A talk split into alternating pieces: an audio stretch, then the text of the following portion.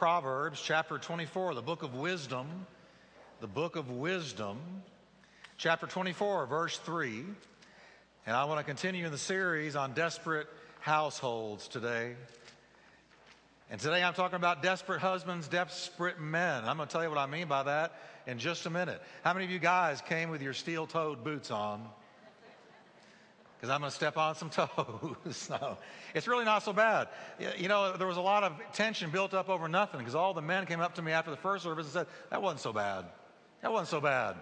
But I'm going to talk about desperate husbands, desperate men. We're going to talk about the family today. And I want to take you back to some passages that I read last week.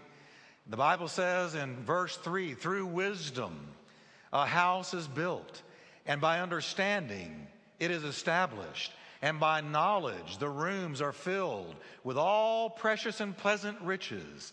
Now, I want you to say those three key words with me, would you? Wisdom, knowledge, and understanding. Let's try it again wisdom, knowledge, and understanding. Now, sometimes, often, the Bible will deal in trilogies or, or sets of threes. You'll notice in the New Testament, there's another trilogy or set, set of three words that are repeated in most of the beginning of Paul's letters. He says, Grace, mercy, and peace be to you. Grace meaning forgiveness. Mercy, the healing that comes into your life after you have been forgiven. And peace, the result of having made peace with God. So that's a trilogy of words found in the Bible grace, mercy, and peace. But now, here we have, when it comes to the household, there's a trilogy of words. Can you say them with me? Wisdom, knowledge, and understanding. And he says, this, with these three, this is how a house is built. This is how a house is built. Now, last week I told you that wisdom, hang on, we're going to read just two more verses, then we're going to be seated. But quickly, last week I shared with you that wisdom was the fear of the Lord. The beginning of wisdom is the fear of the Lord. So let's just forget about the rest of wisdom and begin with the beginning. The beginning of wisdom is the fear of the Lord. And what's the fear of the Lord? It is the continual awareness that God is watching and weighing every one of your thoughts, your words, your actions, and your attitudes. It doesn't mean to be walking around petrified of God. It's not talking about a phobia or a tormenting fear, but the fear of the Lord means to have reverential awe or respect. And it means I'm aware that God is watching and weighing in the scales of heaven every time, every moment of my life, every thought, every word, every action, and every attitude. The Bible says, by the fear of the Lord, men and women depart from evil. So if, if, if a home wants to succeed, and I believe that all of us today want our homes, be they single or married homes, want to succeed. We want Jesus in the house. We want Jesus in the home. Then it begins by wisdom. Knowledge means the knowledge of God. When the Bible says, by knowledge, the rooms are filled, he's not talking about somebody who's got a lot of factual knowledge, somebody who would do good on Jeopardy or at Trivial Pursuit. That's not what he's talking about. He's talking about a knowledge of God and his ways, understanding God and his ways. Then he says, understanding. Understanding is knowing how to apply wisdom and knowledge to your life. That's what understanding is. Well, I see the wisdom and I see the knowledge. Now, how do I apply that to my life? That's understanding.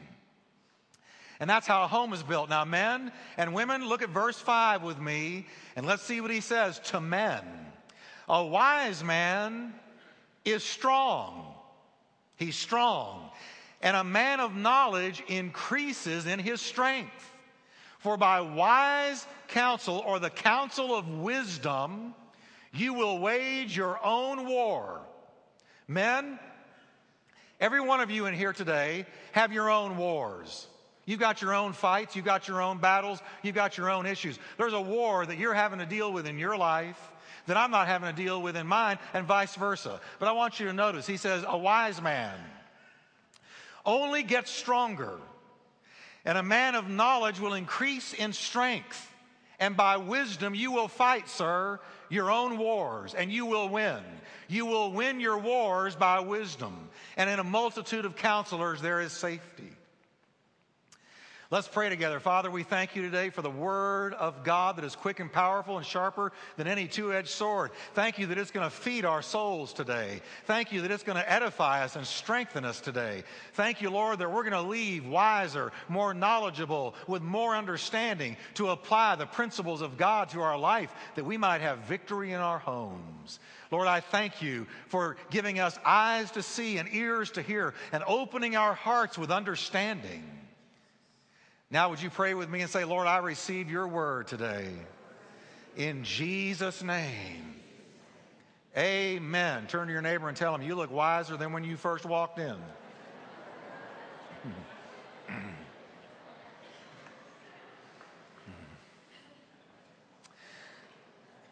now, the reason I entitled this message today, Desperate Husbands, Desperate Men, is because I really do believe that there is an underlying frustration and a certain level of desperation in men today because of a lack of wisdom, knowledge, and understanding. Now, I'm not talking about a man being bright, having a good IQ, being educated, being able to make a lot of money. Because I want you to notice that what we just read, the attributes, the characteristics, the, the qualities that build a home, have nothing to do with money. Wisdom, knowledge, and understanding are intangibles, they are within us. And with those things, a home is built. I believe that there is a lack of wisdom, knowledge, and understanding with men in our day in three basic areas, and I'm going to say them and I want you to repeat them with me if you would. Say, head trouble, which is leadership issues. Head trouble, leadership issues. Heart trouble, love issues and eye trouble, lust issues. All right, let's get into them now. I chose these three, these three issues. Why would I choose these? Because I see these things addressed by God in His Word to men. And I've learned this about the Word of God. When He addresses something to a gender, like wives, uh, respect your husbands. Husbands, love your wives. The Word of God is doing that because there is an inherent weakness in the genders in those particular areas. And so I see in the Word of God that God has addressed in His Word these three things over and over again leadership issues, love issues, and lust issues. Now let's start out with heart trouble. Everybody say heart trouble with me. Love issues. Now I'm going to read out of 1 Peter chapter 3 verse 7. And here is Peter, who was married, by the way. He was married because Jesus healed his mother in law in the Gospels. We know, so he was married. Now, Peter says to husbands, he says in 1 Peter chapter 3, verse 7, he says, You husbands, dwell with your wives according to knowledge. Now, there's that word wisdom, knowledge, and understanding. By those three, a house is built. Now, here comes Peter in the New Testament saying, Dwell with your wives, husbands, according to knowledge, giving honor to the woman as to the weaker vessel, as being also joint heirs of the grace of life. She's going to heaven just like you. She's under the promises just like you. She's under the covenant just like you. God loves her just like you. She's going to be raptured just like you. And you're not getting up there quicker than she does. So he says, keep in mind that that woman living with you as your wife is a joint heir of the promises of God with you. And he says this Peter tags that verse with this that your prayers be not hindered.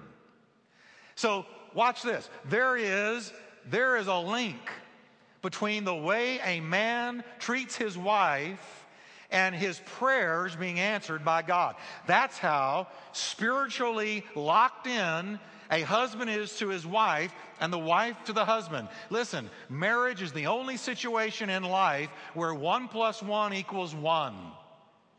One plus one equals one because two become one. And when they do, if the way you treat her is the way you treat yourself, the way you handle her is the way you handle yourself, the way you respect her is the way you respect yourself. If she's happy, you're happy. I'm going to tell you something, folks. There is something to the saying if mama ain't happy, ain't nobody happy. Because the fact of the matter is, if mama ain't happy, you got an unhappy house. There isn't any way around it. Now, He says knowledge, knowledge, knowledge. I found something, live with her according to knowledge. I found something very interesting about this word I never knew. I looked up this word knowledge, and it's not the kind of word, it's not the word you usually find found in the New Testament when the writers are talking about knowledge. But this knowledge, live with your wife according to knowledge, means to seek to know or an investigation into something or wanting to understand something. He's saying to the husbands, Husbands, when you got married, she became your study. She became your concentration. She became a person you are to study so that you can understand her and minister to her. Everybody who's been married in here over a week, say amen with me because you know it's true that it's hard to understand the female gender. Boy, that's the heartiest amen I've had all day long. Well, based on that amen, just look at that. That's evidence that he says, I want you to make her your study. I want you to study her, her likes, her dislikes, her hopes, her dreams, what turns her on, what turns her off, what lifts her heart, what weighs it down. When was the last time you sat your wife down and said, What's your dream? What, what are your hopes? What are you thinking? What do you want to see happen in our family? Where do you want us to be five years from now, 10 years from now?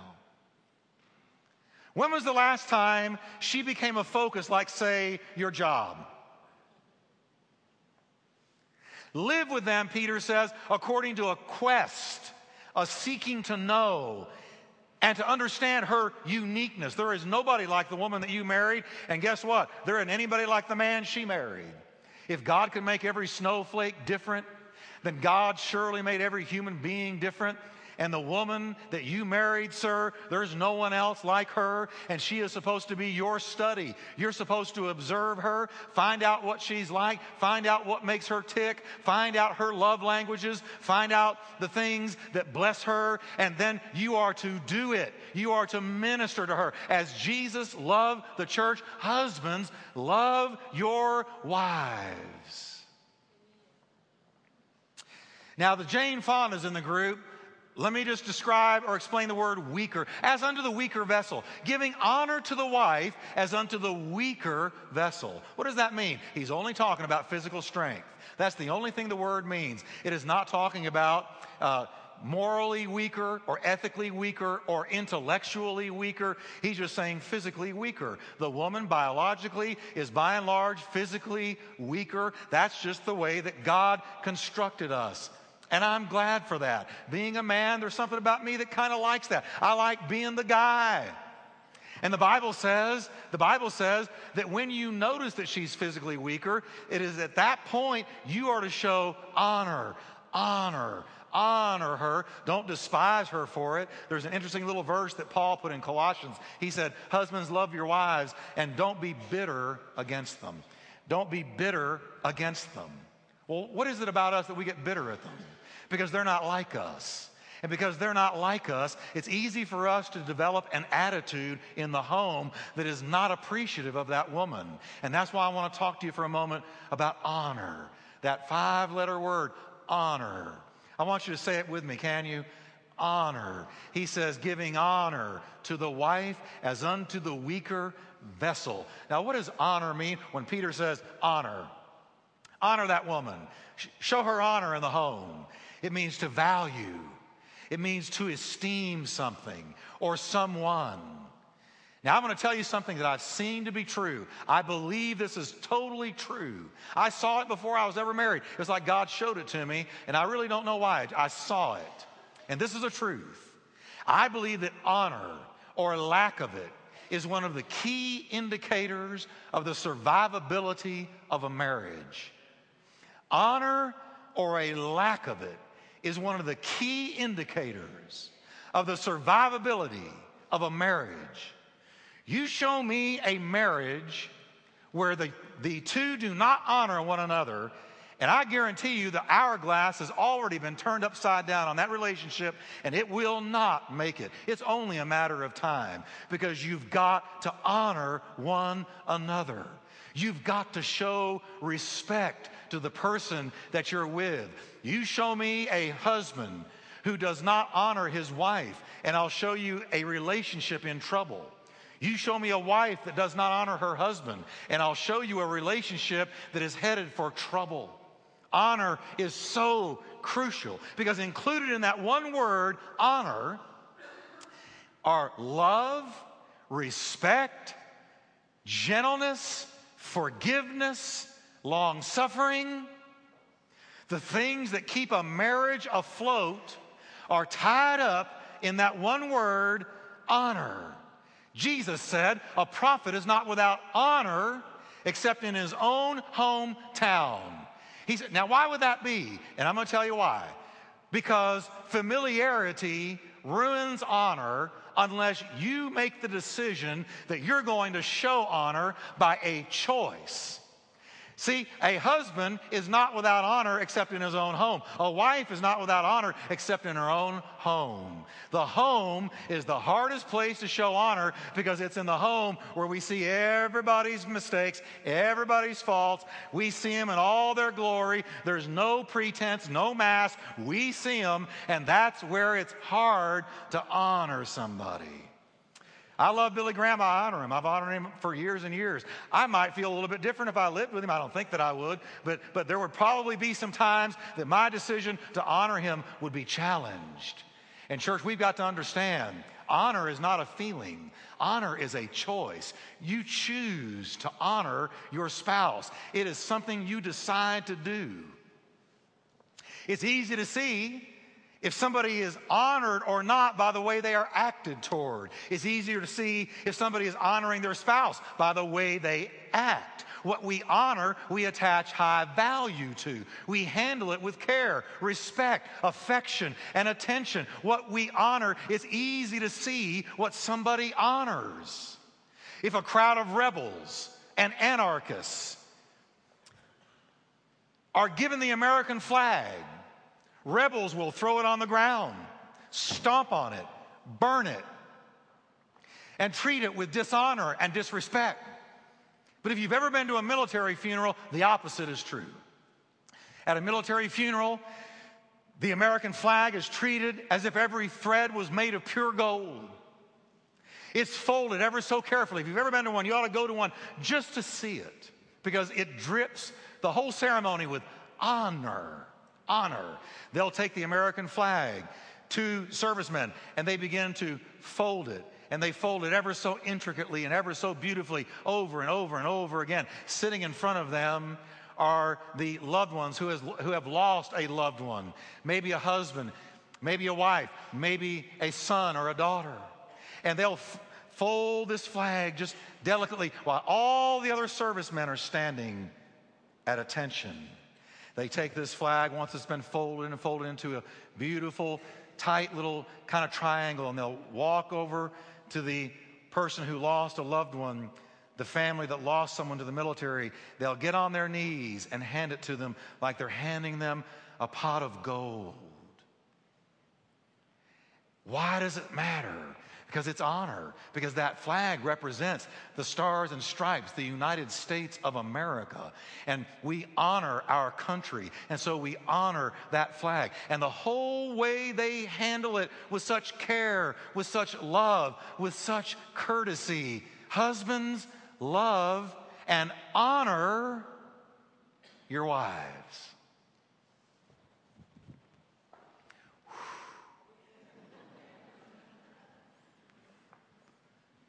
Oh, I knew it'd be quiet in here today. Don't shout me down. We're going to have to edit all this clapping out.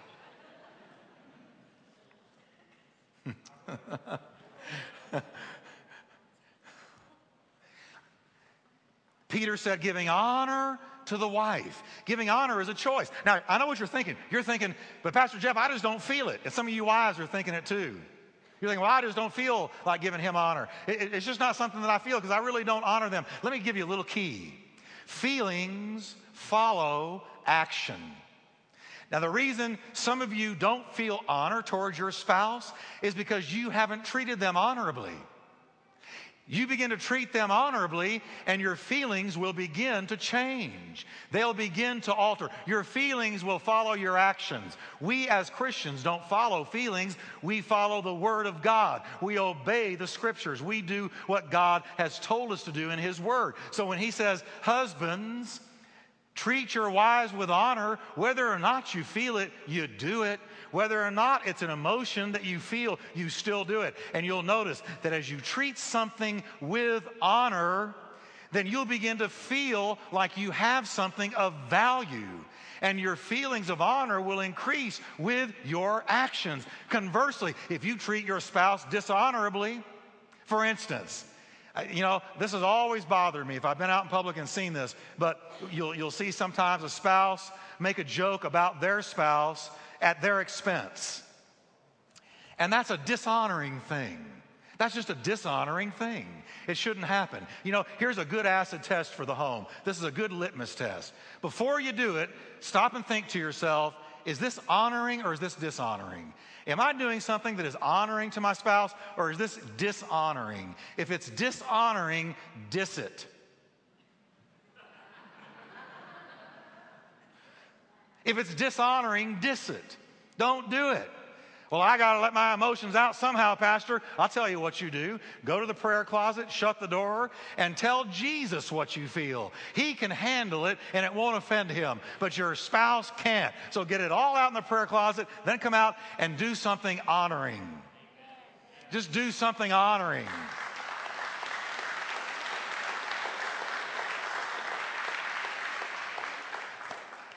And you'll find that emotions will follow honoring actions. Showing honor guards against bitterness and the damaging attitude of taking them for granted. Isn't it funny, men, when we're courting them, when we're dating them? I mean, we open that car door. We ask them if they're comfortable. We open the door for them at the restaurant. We insist on buying the meal. We're flowers every week, candy every other week. We're just doing all these. But after we're married, boy, you open that car door, either she's new or the car's new.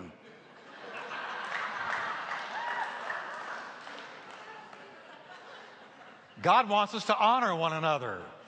Hello, everybody. God wants us to honor. Listen, if honor if just honoring one another can enter our home, don't say dishonorable things. Don't do dishonorable things. If honor, only honor, can enter the home, it'll change the house. It'll change the household. By wisdom, a house is built. By knowledge, the rooms are filled. By understanding, God builds a house with wisdom, knowledge, and understanding, not money and education, although those things are good and I'm all for them. But that's not, that is not the core of what builds a home. Now, the next thing about men that men, I believe, deal in a level of desperation with is eye trouble or the lust issue. I want you to listen to what Jesus said in Matthew 5, verse 28. But I tell you that if you look at another woman and want her, you are already unfaithful in your thoughts. Jesus knew something, and let me tell you what he knew. Jesus knew that men and women are hardwired differently. Can both genders say amen? amen? I mean, it doesn't take a rocket scientist to realize that God built inside men and women differently. Men are sight driven, while women are fundamentally emotion driven. Men are pragmatic, while women are romantic.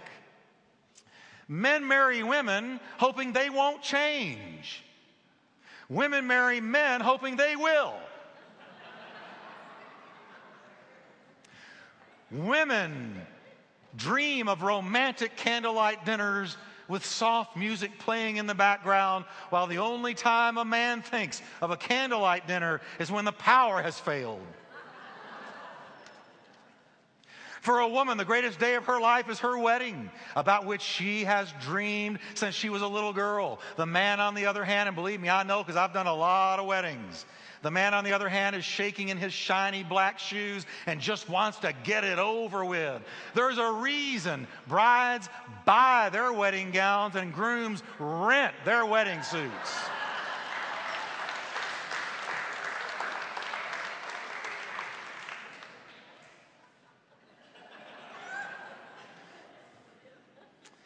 Women desire intimacy in the context of having been treated with love, talked to, listened to, and touched without ulterior motives. Men desire inst- intimacy after a three second look. All you men, look right up at me. One look at an attractive woman, and beneath the surface of cool, collected Clark Kent, a million bells sound out, hormones begin to surge, the heart rate accelerates, and Superman appears with a silly looking grin on his face and stars in his eyes. And you Christian guys, quit looking so holy. I'm going to tell you something. This needs to be said. There's nothing at all wrong with a man noticing an attractive woman or vice versa. There is nothing wrong with that. God made us that way.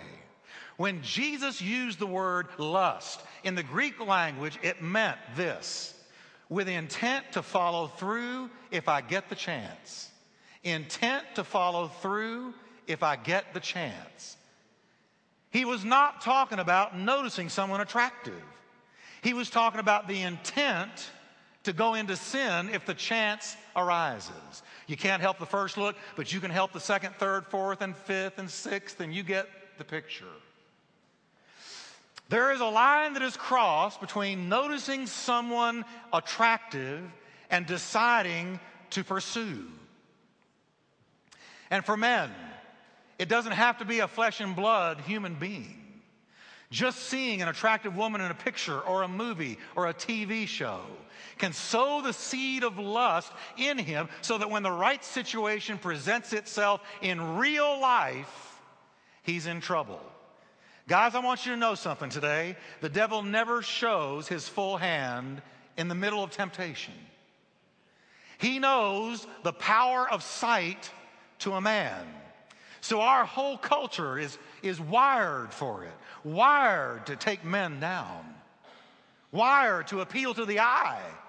That's why it says the lust of the flesh, the lust of the eye, and the pride of life are what comprise the world, what the world system is comprised of. The enemy knows how to get at us, and he is doing it in spades today.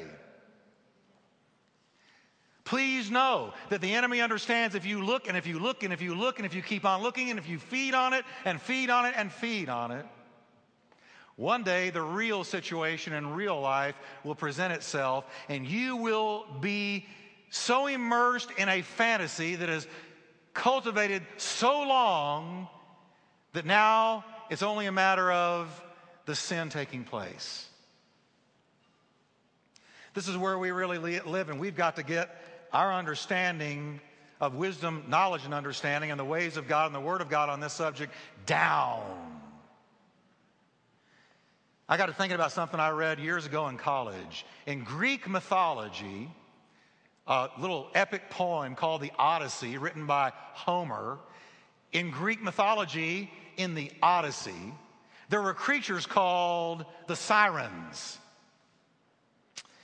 These sirens had the, the head of a woman and the body of a bird, and they lived on an island. And with the irresistible charm of their song, they lured sailors away from their right path to their destruction on the rocks surrounding the island. When Odysseus, who was the hero of the Odyssey, Odysseus, when his ship passed the sirens on their island, Odysseus had the sailors stuff their ears with wax. He had himself then tied to the mast of the ship, tied down, because he knew what was coming. He was preemptive in his fight against the song of the sirens. They tied him to the mast because he admitted, I want to hear their beautiful voices. They draw me. The sirens sang when they approached. Here comes the ship. Their words were even more enticing than the melody. Here's the promise they would give knowledge to every man who came to them, ripe wisdom and a quickening of the Spirit. If only they would come to them and the song would fill the air.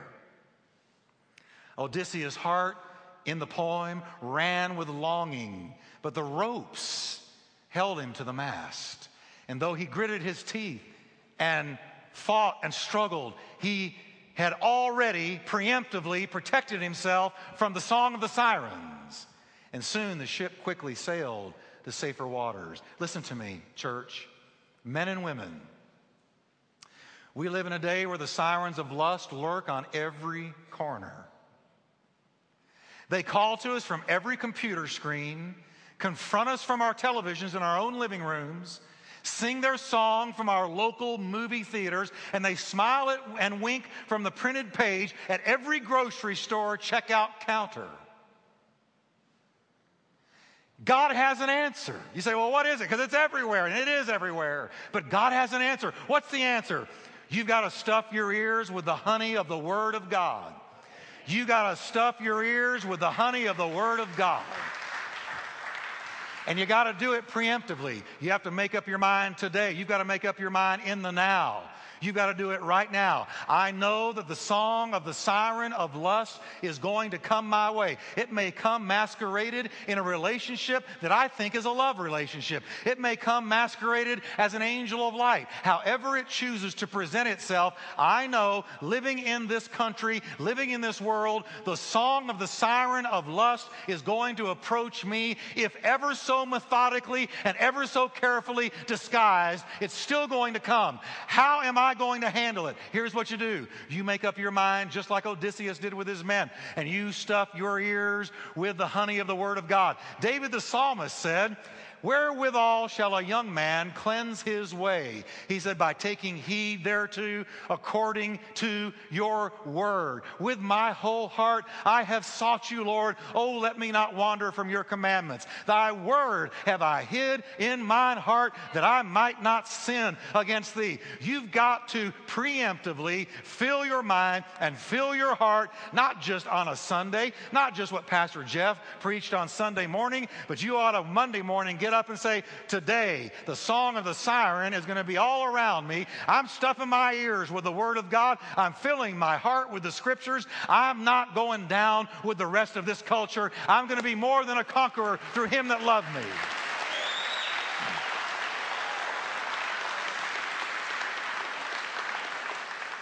You stuff your ears with the honey of God's word, and you tie yourself daily to the mast of grace.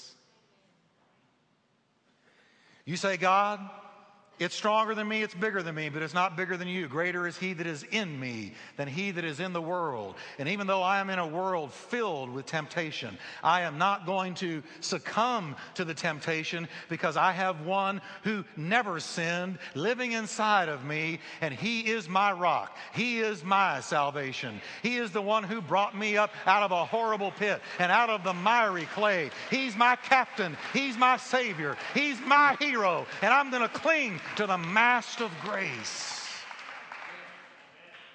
Now, having done those things, you learn to walk away. Now, listen carefully to me.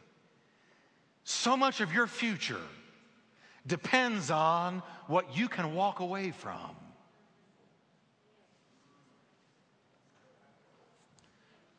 Moses walked away from Egypt and identified with the people of God and became the great deliverer of the Hebrew people because he walked away. Joseph ran away from Potiphar's wife and became second only to Pharaoh because of what he was able to walk away from. So much of what becomes of us hinges on what we walk away from. What are you needing to walk away from today that you know that if you don't walk away, you're going to regret it two years from now? God's already told you about it. If there's something like that in your life, He's already been dealing with you about it. He's already spoken to you about it. He's probably taken sleep away from you and peace away from you and some joy away from you and trying to reach you from 10 different directions. If He's telling you to walk away from something, He is faithful who called you, who also will do it. No temptation has taken you, but such as is common to man. God is faithful, who will not allow you to be tempted above what you're able to endure, but will, with the temptation, make a way of escape that you may be able to bear it. But you're going to have to walk away. See, you can't walk toward Him unless you walk away from that. Looking unto Jesus, the author and finisher of our faith. Jesus said, Follow me. But to follow him, they had to walk away from the nets, walk away from the fishing, walk away from the homes, walk away from attachments. So much of it depends on what you can walk away from. What do you need to walk away from? Let me, let me just say something to you. Can I just, and I'm really, I, as a preacher, as a minister, I'm beseeching you. And you listening by radio, listen to me. Whatever you think is worth your staying in, if God is calling you out, it's a lie. And you will see it, I hope, on the other side of a victory instead of the other side of huge regret. If God's dealing with you to walk away from something, then do it today, today, today. Do it. He can be trusted. If it's a drug, if it's a person, walk away. Just walk away. The siren of lust cannot be debated with. You will not successfully argue with the siren of lust or successfully defeat it unless you walk away. Lust backs off when you walk away. If you stay and you don't walk away, you're going to fall. Not me, Pastor Jeff. I'm full of the Word of God. I'm stronger than that. No, you're not. No, you're not. No, you are not. You will fall. If you think you can defeat it while remaining in its presence, you are sadly mistaken. You won't. You'll fall. The Bible says, flee sexual sin. Do you know, I found out that that word flee in the Greek language means fugo. That's the word, fugo. And we get fugitive from that word. Fugitive. I think of Richard Kimble in The Fugitive. And every time I think of him, all I can remember is Richard Kimble running from that detective that was always after him. And every time that detective thought he had him, there goes the fugitive running. And he just, just escaped his grasp time and again. That's the picture of how God wants us to be with the siren of lust. Let's just say there was three or four of those sirens talking to their master, the devil.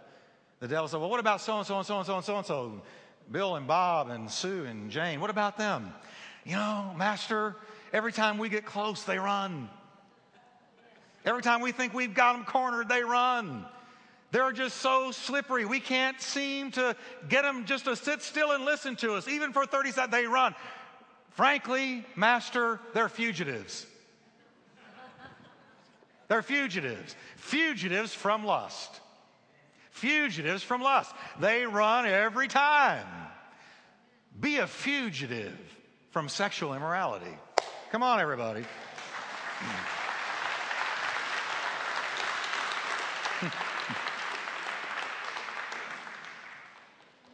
Amen. So, in the same way a fugitive runs for his life from the police, we're to run for our lives from the siren of lust. Now, let me just deal with one last thing very quickly the leadership issue. Er, breathe deep, guys, and say, one more. Here we go. It's all right, Pastor Jeff, I can take it. This is good stuff. Come on, everybody. We all need this. We all need this.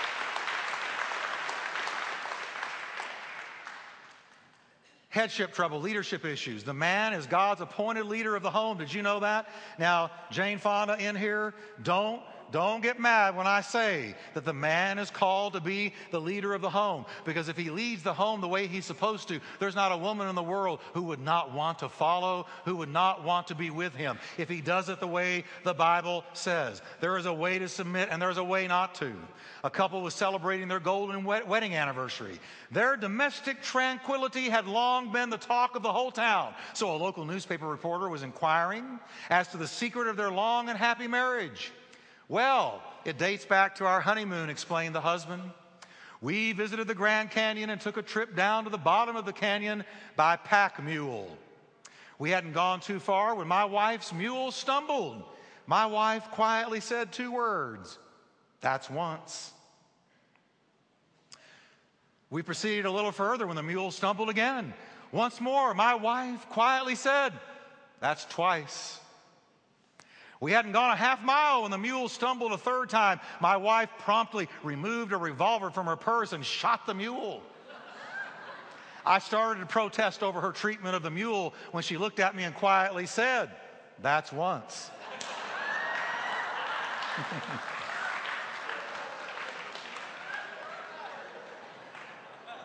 so I've been submitted ever since.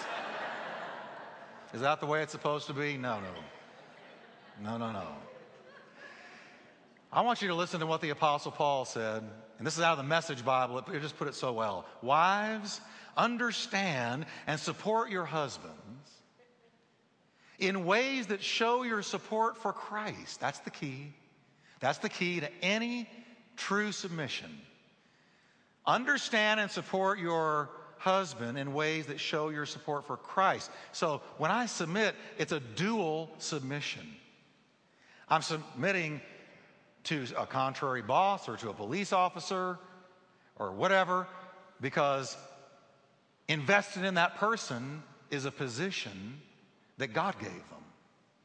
So when I submit to them, I'm doing it as unto the Lord. And if I can do it, if it's to Jesus, I can do it all day long.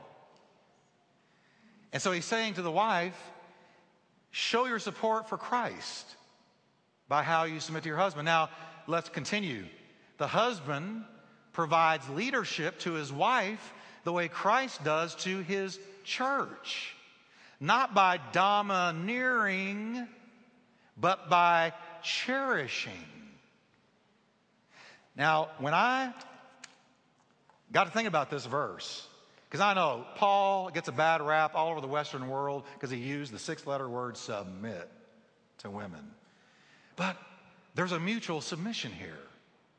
It's not just the woman to the man, but he says, I, I got to thinking back. What made me follow Jesus when I was 18 years old? What made me decide to give Jesus my life, and I have followed him ever since, and I love him? I love him. I'll tell you what did it. He loved me. It says, We love him because he first took the initiative, made the overture, started the courtship. He first loved us. And he poured his love in my heart by the Holy Ghost. He was patient with me, kind with me, long suffering with me, believed in me, called me, took care of me, provided for me. All those things wrapped up in the word love, he did. And when I experienced that love, I wanted to follow him. Now he says to the husbands, just like Jesus does the church, you lead her. So it's not the tyranny of religion. Bless God, I've got a blank check from Paul to tell you what to do, when to jump, when not to jump. So get me this, get me that. I want breakfast. I want lunch. Reminds me of the wife who had learned the game. She said to her husband one morning, she said, Honey, you get the juice and the fruit, and I'll make breakfast. He said, Good deal. Praise the Lord. He got the fruit and he got the juice. He said, What's for breakfast? She said, Fruit and juice. my wife was sitting there in the first service, and I said, You've done that. She said, I have. I, I fess up. I've done it.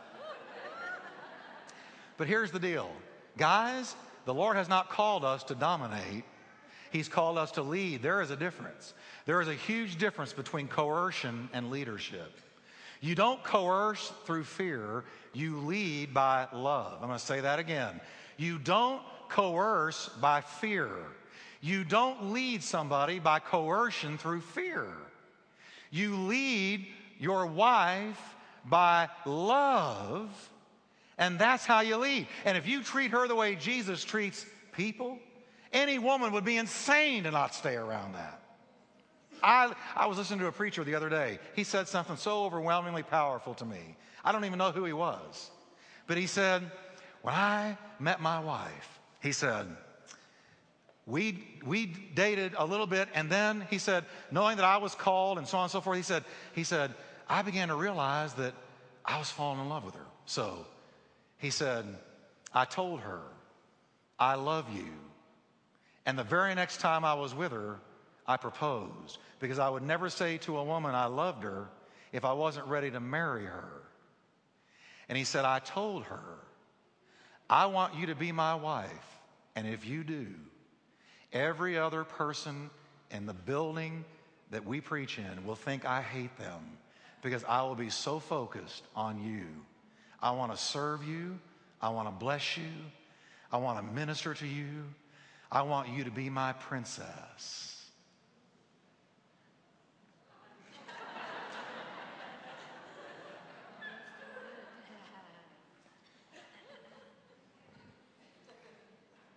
But I got to tell you something.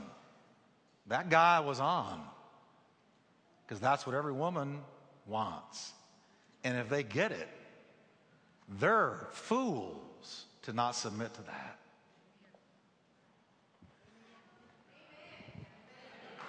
Hmm?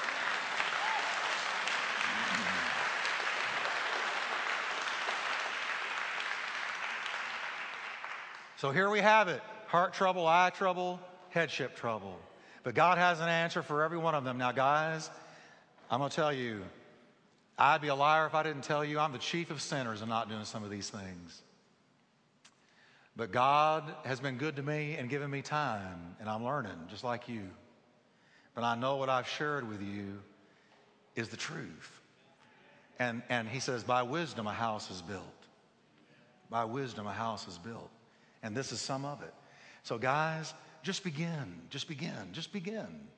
You don't have to do it all. Just begin. Get to first base. Just start running to first. Just swing. And God will bless your efforts. And here's what Peter said your prayers will not be hindered. So, can we stand together today?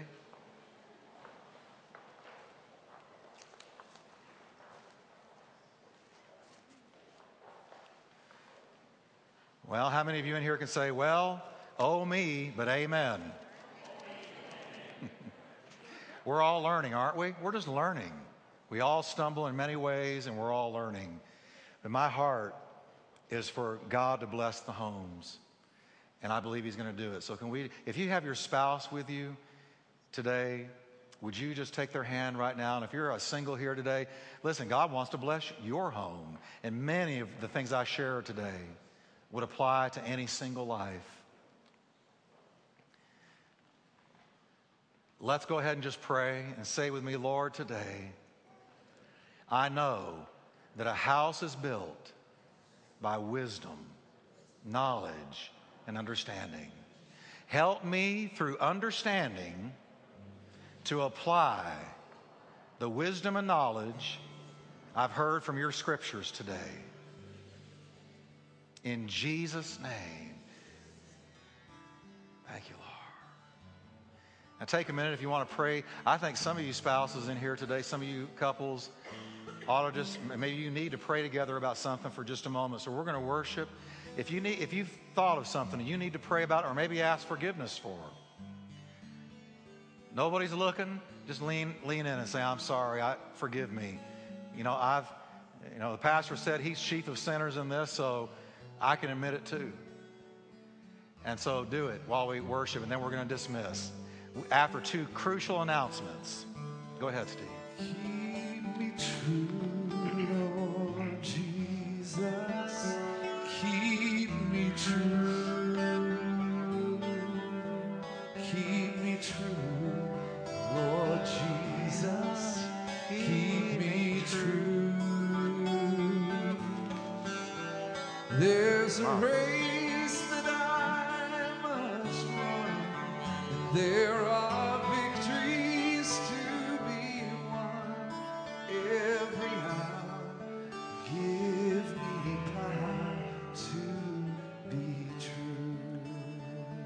You needed this today, can you give the Lord a hand of praise? Amen. Praise God.